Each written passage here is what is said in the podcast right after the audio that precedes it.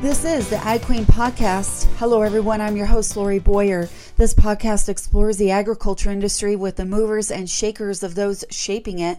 And speaking of those shaping it is Katheryn Bosley, aka the Cow Nerd.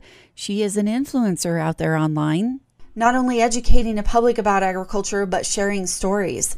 I found her on a group social media post on Facebook and wanted to welcome her onto the show here today to not only talk about her story, but how she is working to promote agriculture and be an advocate for the industry.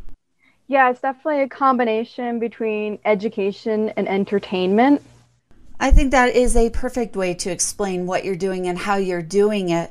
We'll talk more about that in just a moment. Tell us more about yourself and your background. All right. So I'm uh, 20 years old and I grew up on my family's dairy farm. We milk about 50 registered jerseys up here in northern New York.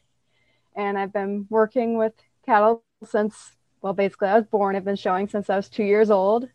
And I also have a little bit of a beef background. My grandpa's retirement project is working with um, American British White Park beef cattle. So I've done a little bit of showing with them as well. But dairy's really my first true love, we could call it like that.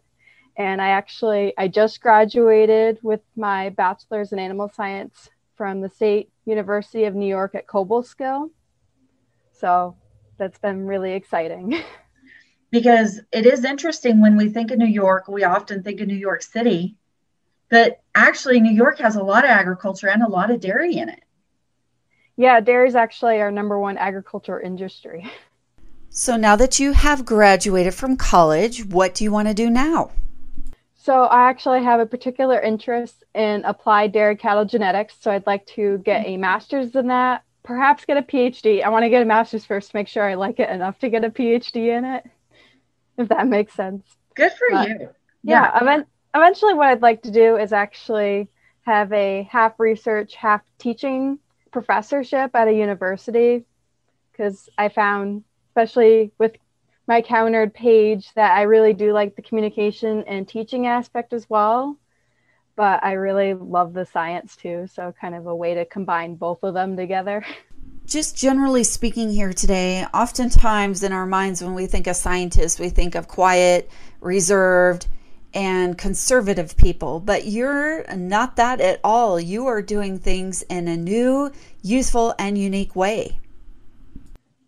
So the funny thing is, is I didn't have social media until my senior year of high school. I just I didn't mm-hmm. have it at all. I just got a Snapchat at that point. And then in college, I got a Facebook for the first time. Like there's literally no reason it just I didn't feel like it before.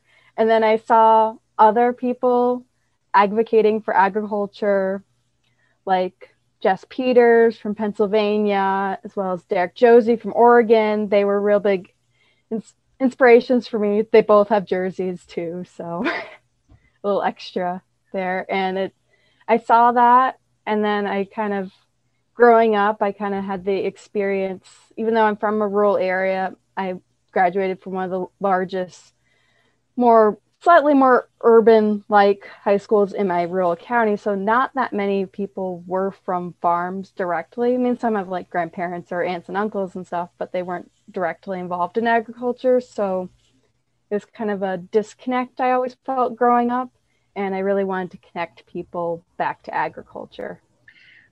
I know you mentioned katheryn you're fairly new to facebook about three years in.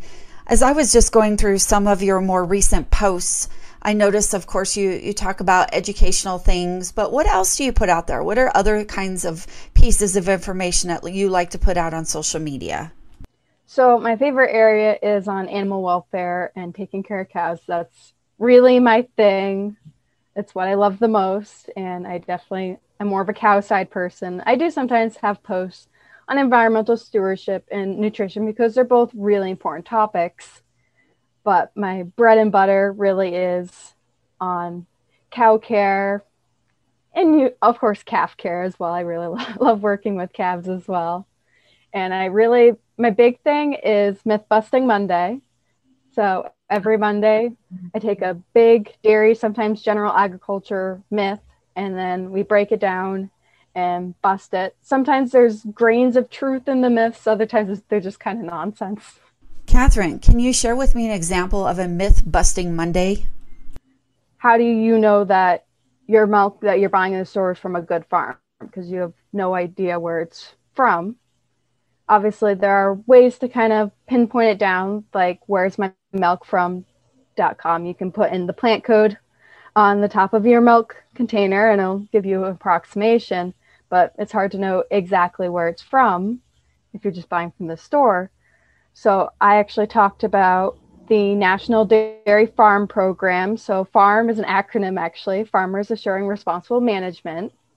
So our farm is a part of it, as well as the cooperative Agri-Mark that we ship with. They own the Cabot and McCadam cheese brands. So that's where our milk goes into. And I talked about how actually the National Dairy Farm Program has a 99% participation rate in the US. Mm-hmm.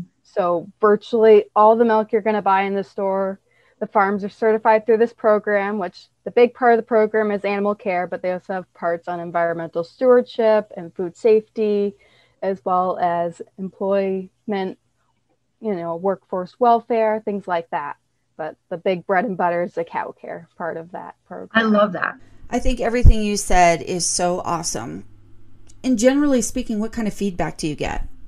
So I kind of have a mixed audience. So I do like to, I like having the other farm people on here as well because sometimes they add interesting things. But my favorite audience is the general public, and actually, one of my favorite, relatively new followers. She used to actually be vegan, but then saw pages like mine and then mine as well, and then kind of opened her eyes to oh, like you guys actually care about your animals and the environment and food safety. And she kind of came back into it again. And I always thought that that's kind of like the coolest thing. She had commented about that on a few of my posts. And I was always happy to have her around. And well, obviously, sometimes you get a little negativity here and there, but that's yeah. Grand yeah. majority is positive. Good, good. In my opinion, Katheryn, in order for agriculture to be able to message and decide what we're going to say and how we're going to say it, we need to know what other people and what the consumer is saying about the industry, right? Yeah, definitely. Because you, even though you're not necessarily always going to convince everyone, you have to kind of keep an open mind because if you have a more closed mind than the other side, people are going to see that. Yeah. Katheryn, do you have any particular goals for this cow nerd advocacy platform? So I'm always interested in growing. So I was actually really happy. I recently um, hit the 6K benchmark for Facebook, awesome. which I was really excited about that because I never really would have expected that at that point. So I'm also focused on Facebook. I do have an Instagram page that I post on regularly. Okay. So Instagram's a, a little bit smaller for me, but I still consistently post on there and we have a fun time on there. I interact a little bit more with other advocates too because we follow each other back a lot. I know you mentioned to us earlier in the show on what you want to do in animal genetics, but do you plan on sticking close to your family farm or do you know where you want to head after you get done with your education? It depends. I would like to I don't necessarily want to take over the farm. I have a younger brother who is particularly interested in likely taking over the farm. So eventually, obviously, becoming like a professor or a professional in the industry. I've always wanted to be more on the science side of the industry. But as kind of a hobby, I would like to, you know, buy a few of our cool genetic lines and show because we show quite a bit. So and I'm just curious, Katheryn, what is your favorite part about showing your dairy animals? I really love the animals. So I really like seeing well, all of our hard work, not just for that year and getting the animal ready, but also for the generations that we put into into the breeding part. That's what I really love the genetics part, of course. And I really love seeing that. And then a lot of times you have very good genetic lines and we'll keep showing you know the daughters of ones that we've shown sisters to ones that we've shown granddaughters and so on and i just really love seeing that progress and when we sell animals and seeing them and their offspring in the show ring even against us is really cool. Katheryn, I just think you're one of the neatest people ever. Thank you so much for interviewing with me. You being young and you taking charge and educating other people as they're up and coming in their families and will be making decisions on what kind of food and, and where they buy their food for their families. You're helping influence that, and I just commend you for that. Is there anything else you wanted to mention or point out today? I mean, I can't think of anything. Okay.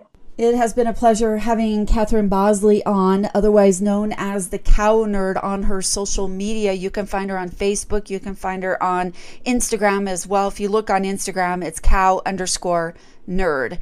And that will do it for today's edition of the Ag Queen podcast. Thanks for tuning in, everyone. I hope you enjoyed it. Until we meet again, I'm Lorrie Boyer.